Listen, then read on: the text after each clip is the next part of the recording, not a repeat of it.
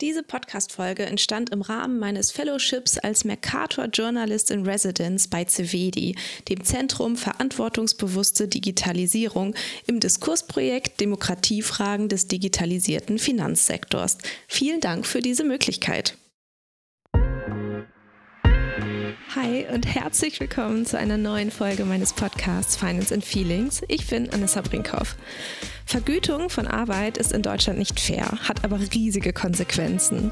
Wer viel verdient, kann sich viel leisten und wer wenig verdient, steht schnell vor existenzbedrohenden Problemen. Aber das muss ja nicht so bleiben. Privilegien müssen sich nicht reproduzieren und Vergütung muss nicht unfair sein. Geld ist zwar die Grundlage unseres Wirtschafts- und Finanzsystems, aber wir Menschen gestalten ja dieses System. Wir können also auch ein ganzes System verändern. Das ist natürlich ein riesiges Projekt und der erste Schritt könnte sein, dass wir das alte System verlernen. Mit diesem Ansatz setzt sich das Unlearn Business Lab auseinander. Das ist eine Initiative von Einzelpersonen und Sozialunternehmen. Innerhalb des Labs gibt es die Arbeitsgruppe Unlearn Vergütung und mit zweien davon darf ich heute über ihre Ideen, Forderungen und Lösungen sprechen. Herzlich willkommen Nancy Koch und Julia Merhart im Podcast. Ich freue mich total, dass wir sprechen. Hallo. Hallo, schön, dass wir hier sind.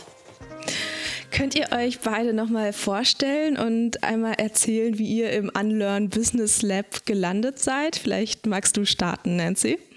Ja, mein Name ist Nancy. Ich bin vierzig Jahre alt geworden dieses Jahr und beschäftige mich seit drei Jahren oder fast vier Jahren intensiv damit, wie kann Wirtschaft anders funktionieren, wie kann Wirtschaft enkeltauglich funktionieren, was und wo kann ich da am besten meine Energie einbringen? Wo bin ich am wirksamsten? Ich mag es total, Dinge neu zu machen, anstatt sie zu reparieren. Und ähm, deswegen bin ich tatsächlich auch im Unlearn Business Lab gelandet, weil auf vielen Ebenen mir Vergütung begegnet ist und ich aber gerne noch ein Stück tiefer wollte und mal was Neues bauen wollte, was, wie gesagt, in die Tiefe geht, da wo ich gerne auch hingehe sozusagen. Okay, wie ist es bei dir, Julia?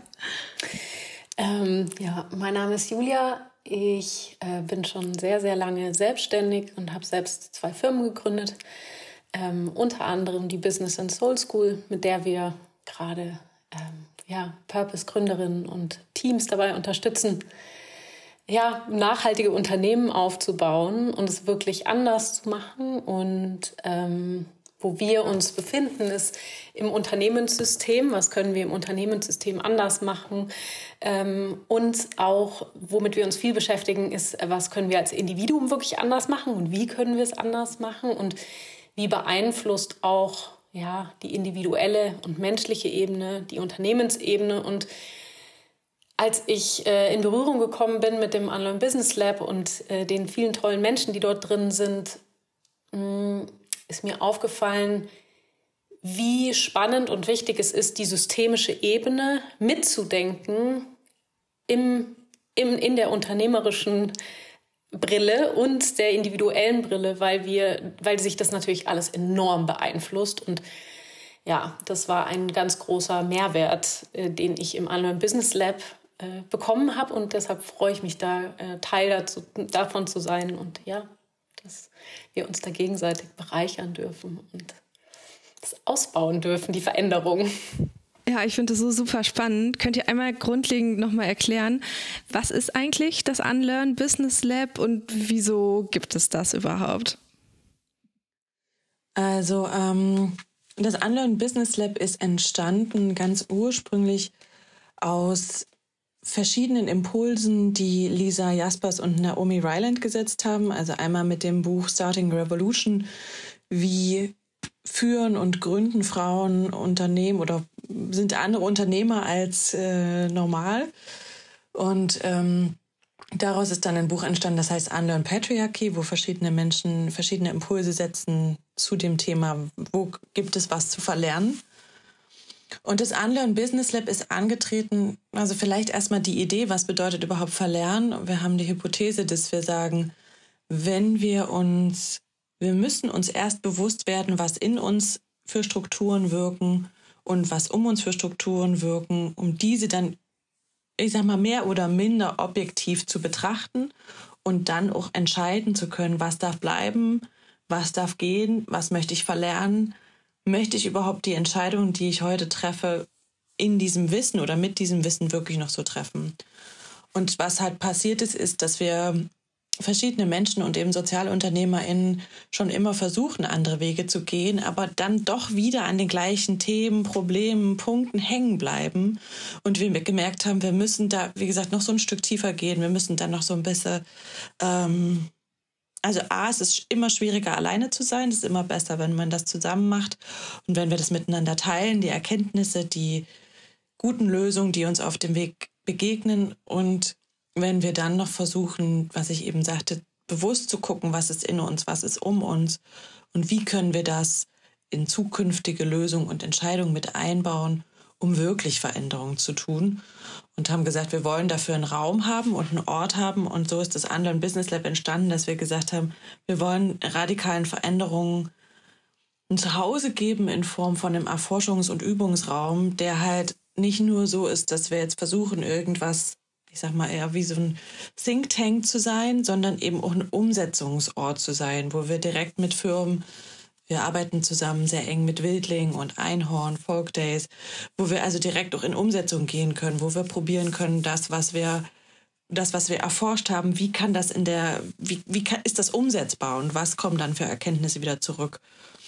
Und das finde ich super spannend, dass man sich also bewusst auch immer wieder nicht nur auf der Kopfebene verbindet, sondern was ein großes Thema ist. Und vielleicht kannst du da gleich was dazu sagen, Julia. Wir eben auch sagen, wir sind so viel im Kopf unterwegs und gleichzeitig ist aber ein großer Teil unseres ähm, unserer Kapazität, was das Gehirn angeht, was Kreativität angeht, auch in unserem Körper. Und das ist ein zentraler Punkt, auch im Unlearn Business Lab zu sagen, wie bringen wir diesen Kopf und den Körper wieder zusammen und können da ganzheitliche Entscheidungen treffen. Ja, sag gerne direkt was dazu, Julia. Finde ich total spannend, total wichtig, den Aspekt. Ich würde gerne noch eine Perspektive auch, was ist das Unlearn Business Lab, auch aus so einer unternehmerischen Perspektive oder was ich einfach festgestellt habe im Business-Alltag, wo ich auch ein Unternehmen führe und irgendwie einfach viel zu tun hat im Alltag, dass oft Dinge, die man gerne anders machen möchte, und davon ist ein Teil Vergütung gewesen, dass man das im Alltag versucht und so Ansätze macht und irgendwann aber der Punkt kommt so, wir müssen jetzt eine Lösung finden, wir müssen das jetzt einfach machen. So, ich kann da jetzt ja. nicht noch länger drüber reden. Und was ich am Unlearn Business Lab so schätze, ist, dass wir dort Räume aufgemacht haben, die wirklich offene Forschungsräume sind, wo wir uns erlauben dürfen, ein Thema ganzheitlich zu explorieren. Und da geht es einmal darum zu gucken, A, was ist denn gerade schon alles da zu einem bestimmten Thema? Also beispielsweise zu Vergütung. Ähm, was ist denn faktisch da? Was sind für Systeme da? Welche funktionieren? Wo hakt's? Und was brauchen diese Systeme vielleicht noch zusätzlich? Und da anzusetzen und zu sagen, ah, okay, was passiert denn in diesem Raum? Und Ähm, was da einfach eine ganz große Rolle spielt, ist, dass wir nicht nur mit unserem Kopf und mit Fakten und mit Systemen dabei sind, sondern dass einfach unser, ja, ähm, dass wenn wir was verändern wollen, selbst wenn unser Kopf sagt, yes, diese Veränderung brauchen wir, unser Körper erstmal sagt so, no way. Auf keinen Fall, das fühlt sich total unangenehm an. Äh, ich kann das nicht verändern, und genau deswegen ist für uns äh, das so ein großer Teil geworden. Warum fühlt sich Veränderung eigentlich oft so unangenehm an? Warum macht es uns Veränderung Angst? Können wir dem vielleicht auch einfach mal Raum geben in unserem Forschungsraum und gucken, ah, spannend, wir wollen hier positive Veränderung, das fühlt sich überhaupt nicht gut an erstmal. Was machen wir denn jetzt damit? Und ähm, genau das ist das, was Nancy gerade auch gesagt hat. Ähm, das gehört für uns zu einem Hauptbaustein Connect.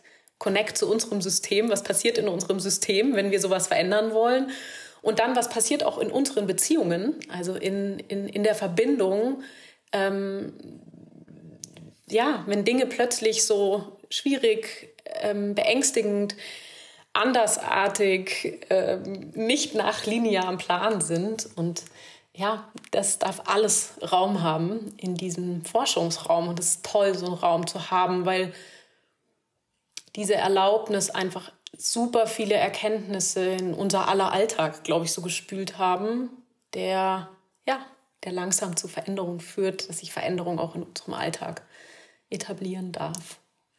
Ich finde selbst die Erkenntnisse schon mega und was du jetzt alles gerade sagst, ehrlich gesagt total wichtig. Ähm, aber zum Thema Vergütung nochmal. Also warum ist Gü- Vergütung unfair bei uns und welche Konsequenzen entstehen daraus? Also warum habt ihr euch dem Vergütungsthema ähm, jetzt angenommen? Könnt ihr das nochmal erzählen? Ich starte mal und dann kann ja Julia nochmal ergänzen. Ähm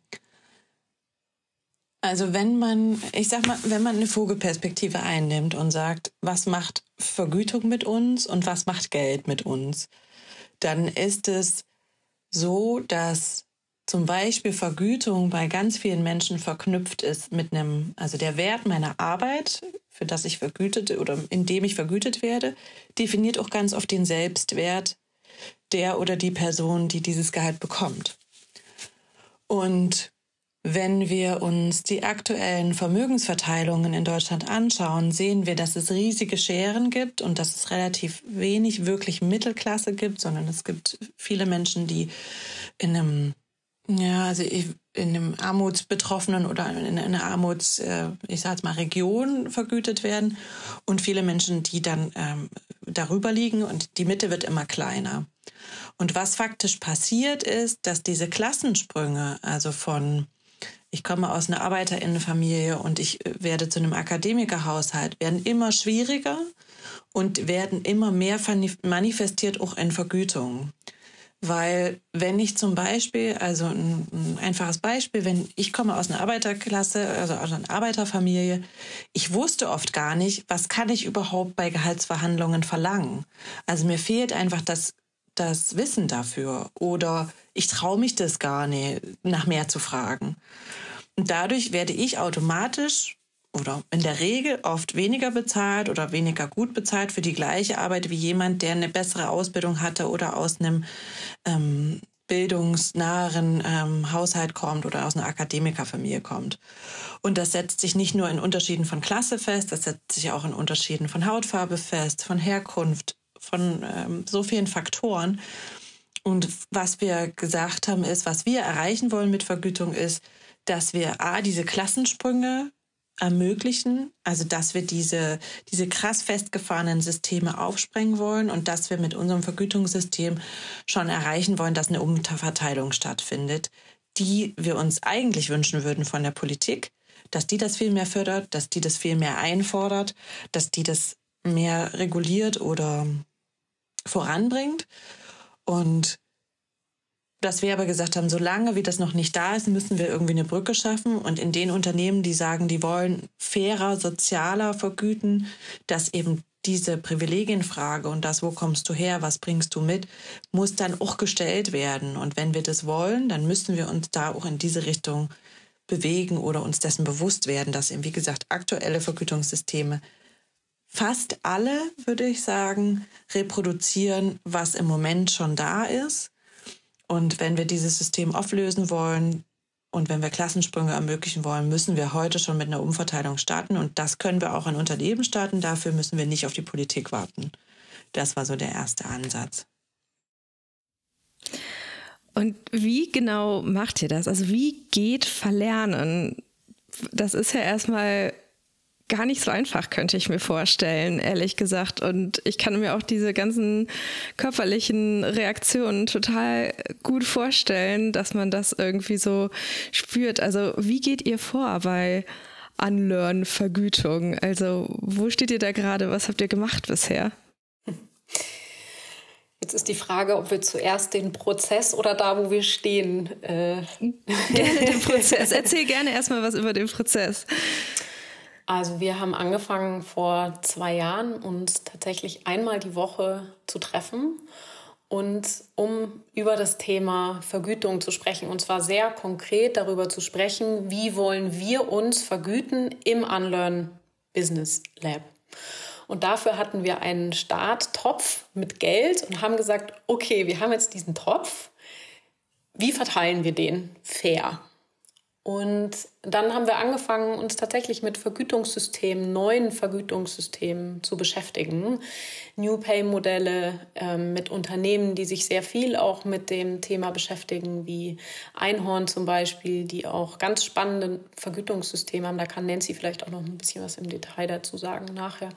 Oder Goldeimer. Also wirklich alles erstmal zu gucken, was, was, war, was ist da sozusagen. Ne? Also wirklich so Groundwork, Recherchearbeit. Und dann haben wir gesagt, okay,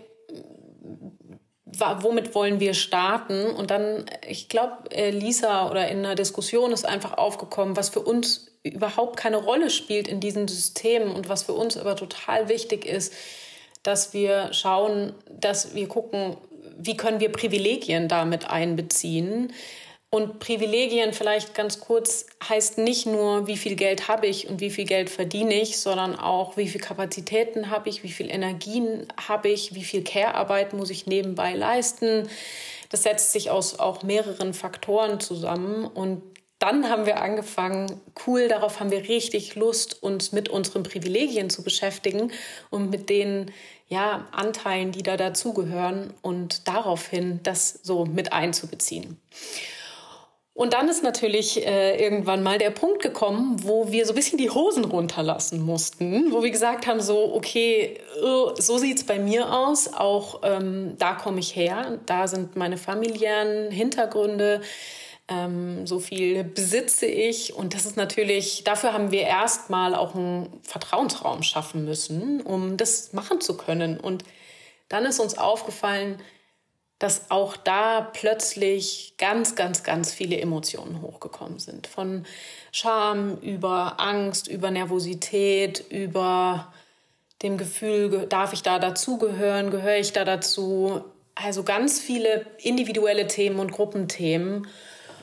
Und wir haben beschlossen, das nicht zu ignorieren, sondern uns mit diesen Emotionen zu verbinden äh, und in Ver- versucht, in Verbindung zu bleiben und da offen drüber zu sprechen. Und das klingt jetzt vielleicht erstmal wahnsinnig anstrengend, dieser Prozess, und war auch, aber ich spreche mal für mich und ich glaube, es ist so was, was wir alle ähm, so ein bisschen erfahren haben, kann Nancy auch gleich sagen, wie sie es empfunden hat, aber für mich war das einer der wertvollsten Räume, wo ich offen sprechen durfte, offen meine Gefühle äußern durfte, wo ich so viel dazugelernt habe, wo ich mich plötzlich ganz anders einordnen durfte, wo ich plötzlich einen Platz gefunden habe. Also ich hatte ganz viele emotionale Erkenntnisse und ganz viele faktische Erkenntnisse und ähm, habe eine unglaublich tiefe Verbundenheit zu diesen, zu diesen Menschen, die ich, wo, wo ich übrigens, wir kannten uns vorher nicht gut. Ja, und das ist einfach... Ähm, Daraus ist auch einfach die Überzeugung entstanden, dass es sich wirklich lohnt, sich über Privilegien auszutauschen, da ein offenes Gespräch drüber zu führen, da zu lernen drüber und in Verbindung zu bleiben, trotz dieses schweren Themas. Und ja, da sind wir jetzt gerade dabei, wie können wir diesen Raum für mehr Menschen öffnen, wie können wir den auch mh, so öffnen, dass der tra- für alle gut zu halten ist, wie weit... Wie tief will da auch jemand gehen und nicht? Und da sind wir jetzt gerade am Tools entwickeln und am, ja, am Räume öffnen, am Explorieren mit anderen Menschen. Genau. Und Nancy, gerne genau, also, ergänzen. Ähm, was mir noch wichtig ist, ist so ein bisschen, das Wort Privileg ist ja gerade in irgendwie jeder, jeder Munde sozusagen. Und mir ist es wichtig, das einmal so für mich auch nochmal zu definieren oder was wir darunter verstanden haben ist, wenn du ein Privileg hast, ist das per se erstmal nicht schlecht. Das ist, das ist wie, wie so ein bisschen Lotterie, du hast es oder du hast es nicht. Ähm, was es aber macht, ist, es gibt dir mehr Rückenwind. Also wenn man sich so vorstellt, man fährt mit dem Fahrrad einen Berg hoch, dann haben die anderen haben halt irgendwie das leichtere Fahrrad mit der besseren Gangschaltung, vielleicht sogar noch einen Motor dabei und noch Rückenwind. Und für andere ist es halt ein klappriges, kleines Klapprad, was, wo schon immer mal irgendwas abfällt.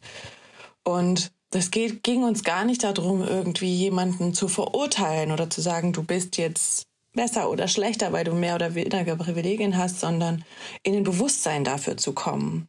Wie ist meine eigene Privilegienbiografie? Weil es gibt ja auch Punkte, wo du, keine Ahnung, dann hast du vielleicht mehr geerbt, hast dafür aber Gewalt in deiner Kindheit erfahren oder einen Missbrauch in deiner Kindheit gefa- erfahren.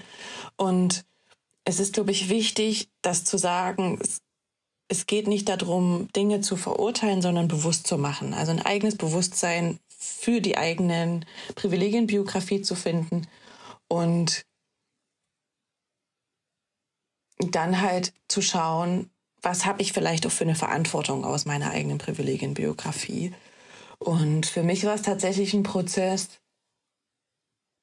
oder in dem Prozess so, ich hatte sogar eher so, ein, so eine Erkenntnis von, ich habe immer gedacht, ich bin so voll krass privilegiert und äh, bin weiß und habe blonde Haare und ähm, so, mir fällt alles zu. Und in diesem ganzen Austausch ist mir dann bewusst geworden, wo ich das doch nicht hatte. Also wie gesagt, ich komme aus einer Arbeiterinnenfamilie, ich komme aus dem, bin im Osten geboren, bin da groß geworden und ähm, einfach auch an so Punkten zu sein, wo ich dann gemerkt habe, krass, okay, deswegen fühle ich mich manchmal in Räumen unwohl oder deswegen kann ich vielleicht eine bestimmte Sprache nicht sprechen oder weiß nicht, welche Worte ich benutze oder so.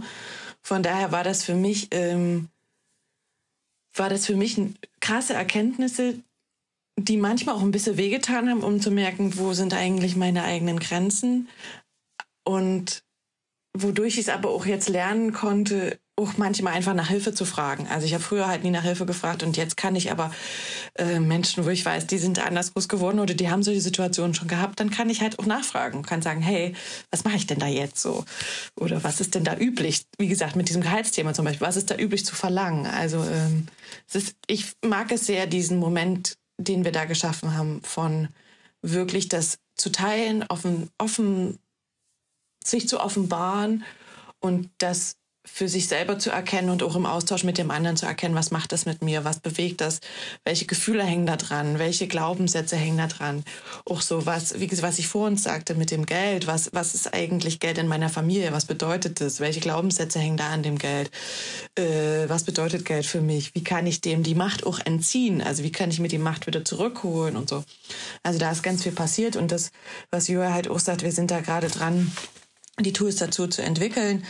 Wir haben einen eigenen Privilegien-Check erstellt, wo wir gerade gucken, wie können wir den, ähm, wie können wir den teilen oder mitteilen oder benutzen. Der ist gerade auch in einem, in einem Check nochmal, in einem Sensitivity-Reading. Also wir sprechen mit verschiedenen Menschen nochmal darüber, ist der gut formuliert oder müssen wir auf irgendwas achten?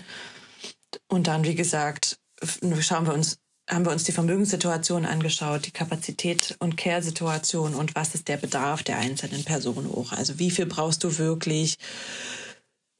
Fragst du tendenziell nach mehr oder nach weniger, wann was du brauchst? Weißt du überhaupt, was du wirklich brauchst? Bist du dir dessen bewusst, wie deine Fixkosten und deine variablen Kosten sind? Das war auch ein sehr spannender Austausch, da mal reinzuschauen und zu gucken, okay, wie sieht denn so deine eigene Bilanz aus und wie viel bräuchtest du denn, wenn du äh, das und das für dein Alter vorsorgen willst zum Beispiel. Ähm, ja, aber es ist, wie gesagt, war eine spannende Reise und die ist, geht halt noch weiter und wir sind halt gerade an dem Punkt, wo wir, wo wir Schritt für Schritt die Dinge, ich würde mal sagen, Schritt für Schritt in eine Form packen, dass sie auch verdaubar ist. Es ist schon, es ist schon auch ein intensiver Prozess gewesen und wird es auch immer sein. Ja, klingt ja auch nach so richtig konkreter Finanzbildung, die ihr damit irgendwie noch so ein bisschen abdeckt, mal eben nebenbei. Ähm, und ihr meintet schon, Ergebnisse voll schwierig, weil manchmal ist man vielleicht auch in einer Situation, wo man denkt, ja, wir müssen jetzt aber mal zu Ergebnissen kommen, aber das ist überhaupt nicht der sinnvollste nächste Schritt. Habt ihr schon was? Also wie kann denn Vergütung aussehen? Mir ist so ein Beispiel aus einem anderen Inter- Interview mit euch beiden in Erinnerung geblieben. Ähm, ich glaube, da war das in der Überschrift oder in der Unterüberschrift. Was ist, wenn die Putzkraft mehr verdient als Geschäftsführerin, weil sie halt von weniger Privilegien profitiert als die Geschäftsführungsposition. Und da ist mir so ein bisschen das Ausmaß klar geworden. Also natürlich krasses Beispiel, aber ja, also Wie könnte denn Vergütung anders aussehen? Welche Ideen habt ihr schon entwickelt? Wir haben gerade ein ganz spannendes ähm, Experiment gemacht in einem Workshop, von dem ich vielleicht äh, erzählen kann. Und zwar haben wir unterschiedliche Personas entwickelt, darunter ein Martin, der Geschäftsführer ist, der unterschiedliche äh, Einnahmequellen hat, zum Beispiel auch noch irgendwie Aktien, Immobilien, ähm, hat ähm, zwei Kinder, allerdings äh, zu Hause äh, Kinder gepflegt, werden gepflegt, auch äh, durch anderes Personal et cetera pp. Ähm, ein, ja, äh, Menschen und unterschiedliche Berufe, also aus dem Bereich Marketing, ähm, aus dem Bereich äh, Lager, Lagerarbeit und äh, was war die? Office, As- Office Assistant. Genau, Office Assistant, und die alle unterschiedliche Privilegien in unterschiedlichen Gebieten, Kapazitäten hatten, unterschiedliche gesundheitliche Situationen, unterschiedliche ähm, Pflegearbeiten zu machen hatten. Und am Ende ist dabei rausgekommen, dass der Geschäftsführer ähm, weniger verdient als der, die Person, die im Lager arbeitet. Und äh, danach haben wir die Menschen, die jeder hat eine Persona bekommen und ähm, in diesem Workshop, und dann haben sich diese Menschen ähm, quasi unterhalten über die neue äh, Vergütungssituation, die jetzt hier am Start ist äh, in diesem Unternehmen, unter diesen Personen. Und ich glaube, wenn wir darüber sprechen, dass wir ein Vergütungssystem neu denken wollen, dann ist es als allererstes mal spannend, sich so überlegen, okay, wie, wie sieht eine komplett andere Vergütung aus? Und was macht das mit uns allen, ähm, wenn wir uns darüber unterhalten? Und das war hochinteressant, was da äh, passiert ist, und sich auch in andere Personas reinzuversetzen. Was passiert eigentlich mit mir, wenn ich jetzt äh, eine Lagerarbeiterin bin, die plötzlich doppelt so viel verdient wie vorher? Und man müsste ja denken, dass das als allererstes mal so, boah, richtig toll. Und es kamen dann aber danach auch einfach ähm, so äh, Kommentare beziehungsweise so, ich fand das total schwierig, plötzlich zu vereinbaren mit irgendwie mir selbst, mit meiner Arbeit, mit den Menschen, mit denen ich in meinem Umfeld bin, zu rechtfertigen, dass ich plötzlich so viel Geld verdiene. Und die Diskussion ging auch ganz viel dahin, okay, der Geschäftsführer in dem Fall äh, war einfach so, ja, aber diese Person hat total viel Verantwortung, und womit ist es denn gerechtfertigt, dass der jetzt so viel weniger verdient, weil der hat ja voll viel Verantwortung und Personalverantwortung, und das ist die interessante Diskussion, die wir führen müssen oder die wir uns, über die wir uns austauschen können. Äh, Und dazu eine Haltung zu entwickeln und zu gucken, so wow, was passiert hier eigentlich? Und äh, wie kann denn der Geschäftsführer das dann plötzlich irgendwie rechtfertigen? Und das war auch ein sehr spannender Punkt, der dann irgendwie noch rauskam, so dass sich plötzlich Martin überlegt hat, womit rechtfertige ich denn jetzt eigentlich, dass ich so viel arbeite? Könnte ich mich hier nicht auch irgendwie in dieser Zeit um meine Kinder kümmern, wenn ich jetzt nicht mehr so krass viel verdiene? Müsste ich noch so viel Leistung bringen? Und da auch diesen Zusammenhang zu sehen, ah krass, was wirkt denn eigentlich in uns? So, ah, wenn ich ganz viel Leistung gebe, bekomme ich auch ganz viel Geld, und will ich mich aber nicht vielleicht auch viel lieber weniger Leistung bringen? Und ja, äh, ich glaube, diese Unterhaltung ist extrem spannend, da zu gucken, was passiert, wenn wir Vergütungssysteme komplett neu denken. Und neu bewerten auch, ne? Also ich meine, in diesem Beispiel ist ja quasi, wird die Verantwortung des Geschäftsführers ja höher bewertet mit mit einem Geldwert, anstatt die Arbeit von äh, von einem Lager, von einer Lagerarbeiterin. Ähm, ist das denn wirklich so? Also mit wem, wenn einer nicht zur Arbeit kommt, wo würde denn das Geschäft noch laufen und wo nicht? Oder wie bewerte ich die Care-Arbeit, die äh, eine Putzkraft leistet im Vergleich dazu? Wenn aber jemand gar nicht mehr putzt, wie ist es dann? Also da auch wirklich in diese Gedankengänge mal reinzugehen, das ist ganz spannend. Und wie wir das konkret machen, ist in der Regel so, oder das, was wir jetzt bei uns gemacht haben, war, dass wir immer wie so ein, ich sag mal, wie so ein Betrag, den alle kriegen. Und dann kommt für, ähm, für, für den Privilegienteil was drauf oder was runter. Dann geht was drauf für Kapazität und Care. Also wie viel Kapazität hast du selber zur Verfügung? Kannst du wirklich acht Stunden aufgrund deiner gesundheitlichen Situation arbeiten? Ähm, oder ähm, wie viel Care-Arbeit übernimmst du für dich selbst oder für andere? Wie viel Bedarf hast du, was ich vor uns schon sagte, es kann ja dann auch rauskommen, du würdest X Y Z verdienen, aber vielleicht bräuchtest du tatsächlich viel mehr oder vielleicht bräuchtest du auch tatsächlich viel weniger. Vielleicht kannst du auch sagen, ich brauche diese, dieses Geld gar nicht. Aber im Prinzip ist das, das, das die Basis, also immer so einen Grundbetrag zu haben, der sich dann erhöht oder in einem bestimmten Band sich bewegt sozusagen, wo dann die Umverteilung stattfindet. Und eine Sache noch zu den Kapazitäten vielleicht, um das klarzumachen. Es geht uns nicht darum, dass wenn du jetzt zum Beispiel nur sechs Stunden am Tag arbeiten kannst, du weniger verdienst, sondern dass es eben ausgeglichen wird. Du würdest genauso viel verdienen wie jemand, der acht Stunden arbeiten kann, weil es einfach, du hast ja auch da, was ist gerecht und was ist nicht gerecht. Du hast ja deine Krankheit oder deine Einschränkung ja nicht ausgesucht und äh, kannst da nichts dafür, sondern das ist einfach was, wenn wir sagen, wir wollen fair und gerecht verteilen, dann müssen wir das mit betrachten und müssen das gleichwertig betrachten.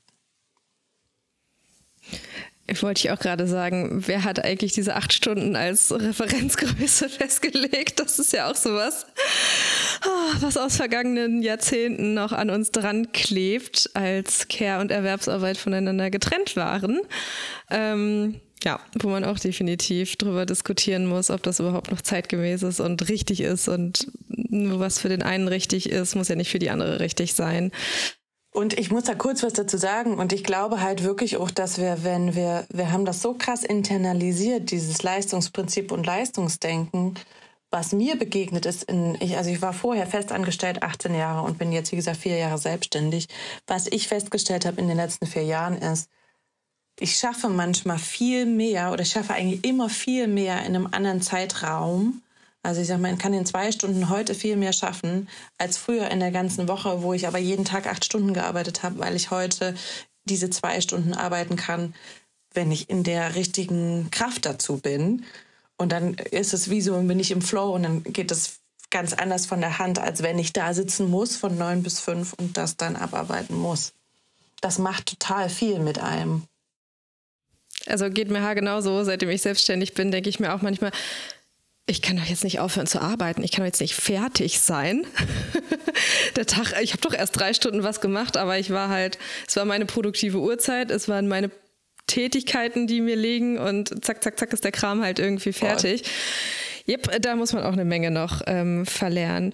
Wie wollt ihr denn oder wie motiviert ihr andere mitzumachen? Also gerade Geld und Vergütung und dann das ganze Wirtschaftssystem und was damit hinten dran hängt. Boah, das ist ja echt ein ganz schön dickes Brett, was ihr da bohren wollt. Und ich kann mir vorstellen, dass da auch ganz viele sagen, boah, ne, in diesen Konflikt möchte ich mit mir selber auch nicht reingehen oder ähm, ich arbeite auch gar nicht in einem Umfeld, in dem wir diese Art von Diskussion überhaupt führen können. Da ist überhaupt gar keine Anerkennung sozusagen für diese Art von Fragen. Also wie f- motiviert ihr weiterzudenken oder ja, eure Art, sich zumindest mal anzugucken und sich anzuhören? Ich äh, habe irgendwie das Gefühl, dass äh, wir da gar niemanden so großartig überzeugen müssen. Okay. Das ist mein Gefühl gerade, sondern dass ein sehr großes Ja, ich bin dabei eher ist. Und ich habe das Gefühl, das liegt irgendwie daran, dass ja gerade irgendwie so Veränderungen in allen, allen, allen Bereichen irgendwie wir uns auch immer bewusster werden, okay, es ist notwendig und wir tun vielleicht eh schon, was mich beschäftige damit. Ich bin total überfordert, ich weiß einfach nicht wie und ähm, irgendwie funktioniert es auch nicht so richtig und irgendwie bin ich frustriert und ich habe irgendwie ein bisschen Schiss und dann ist hier eine Krise und da eine Krise und dann ist eine Wirtschaftskrise und dann ist irgendwie noch die Klimakrise und dann habe ich in meiner Arbeit vielleicht auch noch eine Krise und ich habe das Gefühl, wir wünschen uns irgendwie irgendwo alle auch eine Veränderung, wissen aber nicht, wie es geht. Und ich glaube, ehrlich gesagt, das, was wir tun und was ja auch viele andere Menschen gerade tun, ist Räume anzubieten, um sich offen darüber auszutauschen. Wir spüren das, was getan werden muss. Wir wissen nicht, wie es geht. lass uns zusammentun und gucken, was haben wir schon, was brauchen wir noch. Und wenn ich da anfange, drüber zu reden, dann bin ich einfach voller Begeisterung, weil seitdem ich darüber reden darf mit anderen Menschen und meine Gedanken teilen darf und meine Fragen teilen darf und das, was cool ist, was ich schon, was ich rausgefunden habe, was funktioniert und wo ich dann aber auch irgendwie merke, so, wow, da ist was, was überhaupt nicht funktioniert. Was denkt ihr denn darüber? Wie cool das ist, sich darüber auszutauschen. Und jeder hat ja andere Bausteinchen, die sich zusammensammeln und wo man dann wieder Neues draus macht. Also es ist toll, Räume zu haben. Und jeder, der irgendwie spürt, ich habe einen Wunsch nach Veränderung und diese Krisen sind zu groß, Austausch, Community, Menschen, die dieselben Gedanken haben, die dieselben Fragen haben, die dieselben Emotionen dazu haben. Es, es gibt nichts Schöneres. So ähm, irgendwie für mich gerade ganz persönlich. Und ähm, ich glaube, wir sind da relativ undogmatisch, sondern einfach so, hey, wer Bock hat, wir bes- beschäftigen uns mit crazy Themen, kommt dazu. Ähm, ja, und ich glaube auch, ich glaube nicht, dass man Menschen... Also sicherlich wissen wir alle, wie wir Menschen überzeugen, aber das bringt keine nachhaltige Veränderung. Und was wir gesagt haben, ist, dass, wie gesagt, der Raum ist offen und dass wir auch sagen, wir haben jetzt nicht die ultimative Lösung. Wir, wir teilen aber sehr verletzlich und sehr authentisch, was uns passiert ist und gehen total gern in die Verbindung. Und ich glaube, dass das wirklich so ein... Ich glaube schon, dass, dass viele Menschen, die eben... merken, dass es nicht mehr anders geht oder dass sich was bewegen muss, auch so ein Bedürfnis nach dieser Verbindung haben mit, mit Leuten, die, die schon ein Stück gegangen sind oder die andere Wege gegangen sind, wo man sich traut, alle Fragen zu stellen oder auch alles zu erzählen. Und ich glaube, dass, das ist das, was, was, was uns auch ausmacht und was wir, ähm, was wir gut transportieren können. Und tatsächlich gibt es auch viele SozialunternehmerInnen, die schon auf dem Weg sind, die schon viele Wege gegangen sind und die auch da auch das Bedürfnis ist, sich auszutauschen und vielleicht mal noch eine andere Frage zu stellen oder das mal zu challengen oder noch mal irgendwie abzutauchen. Und tatsächlich ist es eher so, dass wir viele Leute haben, die, die das super spannend finden. Und ich glaube auch, dass es wirklich so ist, dass es, also mir ganz persönlich, ich glaube, dass dass halt die Veränderung beginnt halt im ganz Kleinen und das ist total okay, wenn jetzt ein Unternehmen zu uns kommt und uns Fragen stellt und nicht sofort in den komplett privilegienbasierten Vergütungsprozess einsteigt, sondern wenn einfach ein Bewusstsein erstmal entsteht für die Themen, für die Dinge. Was sind blinde Flecken? Wo kann ich noch hingucken? Was kann ich vielleicht anfangen? Und bei dem einen ist es vielleicht ein transparenter Vergütungsprozess.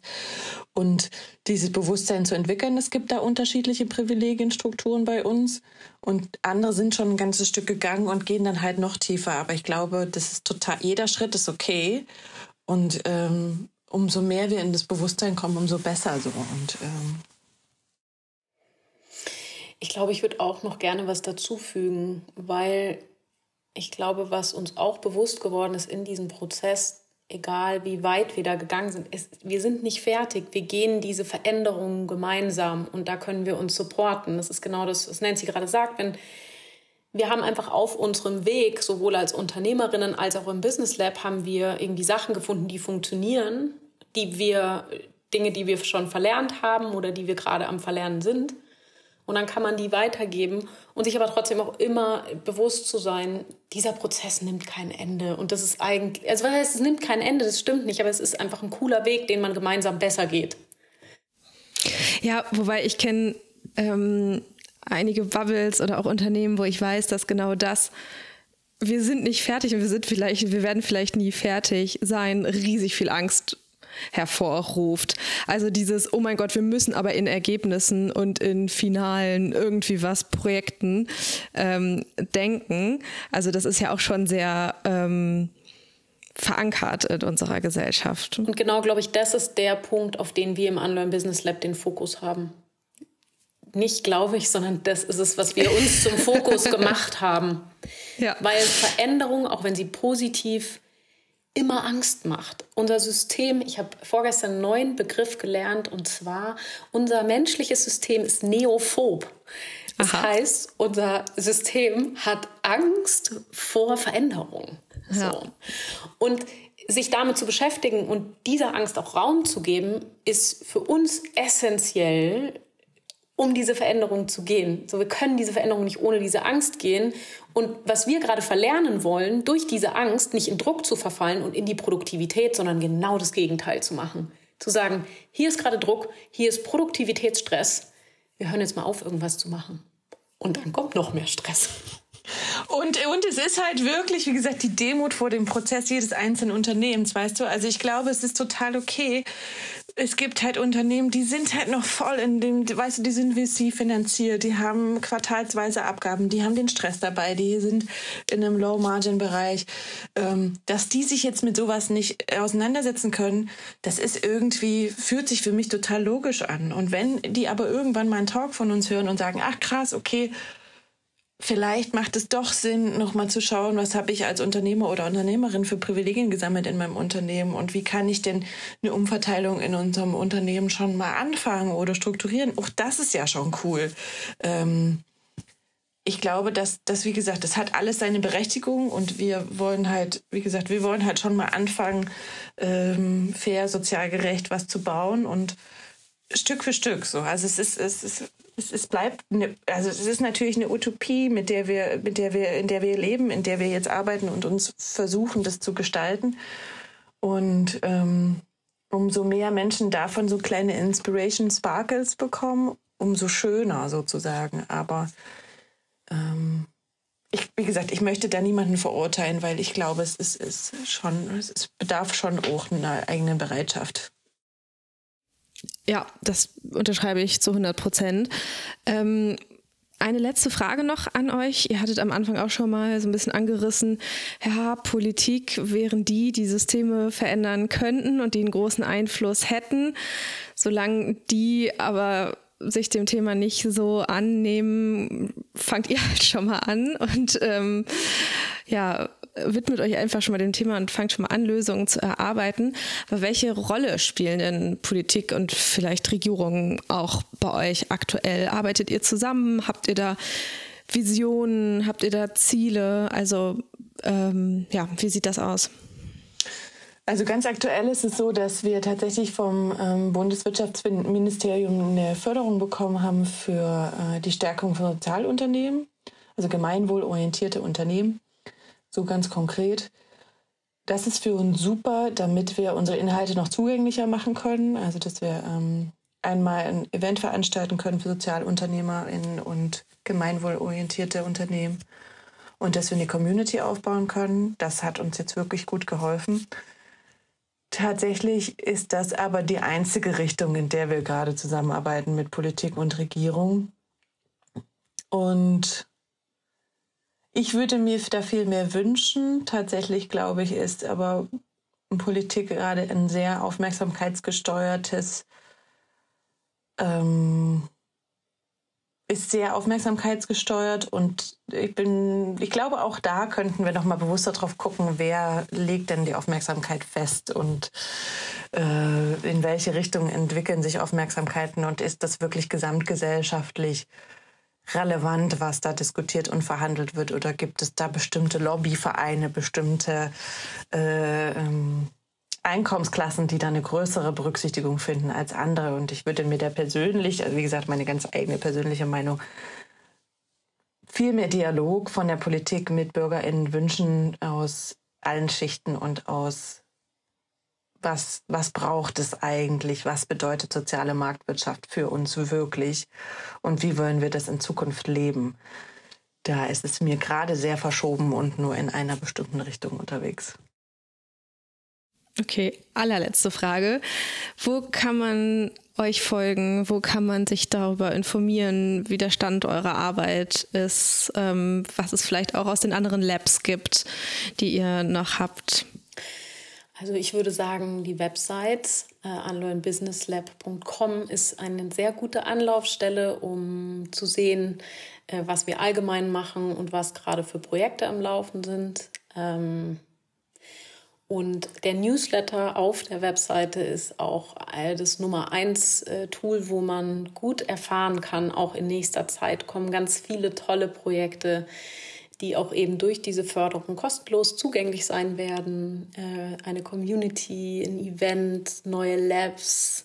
Also es sind bis Ende des Jahres richtig, richtig tolle Projekte, die wir gerade vorbereiten und die jetzt dann tatsächlich auch in den Lounge gehen und im Newsletter auf jeden Fall äh, ja, äh, alles in Erfahrung gebracht werden kann. Ansonsten gibt es Instagram noch, wo auch immer mal wieder pointiert äh, Themen auftauchen. Sehr gut. Ich bin total gespannt und hoffe, dass ich mir möglichst viel angucken und anhören kann, was ihr so entwickelt und präsentiert in der nächsten Zeit. Ich danke euch total, dass ihr euch die Zeit genommen habt und äh, dass wir gesprochen haben. Danke für die Aufnahme, ihr beiden. Sehr gerne. Danke für das nette Gespräch. Sehr gerne. Und ja, danke für die Einladung. Das war's auch schon mit der Folge. Ich hoffe, euch hat das Hören des Gesprächs genauso viel Freude gemacht, wie mir das Aufnehmen. Dies ist ja noch ein ganz kleiner und junger Podcast, deshalb würde ich mich wahnsinnig über Bewertungen und Kommentare auf Spotify, iTunes und Co. freuen, um mehr Reichweite und Sichtbarkeit zu bekommen. Tausend Dank euch und bis zur nächsten Folge.